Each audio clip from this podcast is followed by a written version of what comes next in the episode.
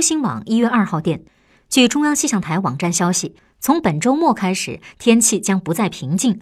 中央气象台预计一月四号到七号中国西南地区西北地区东部华北黄淮江汉江淮等地将自西向东出现大范围的雨雪天气过程。其中陕西山西河南山东等地将有大到暴雪。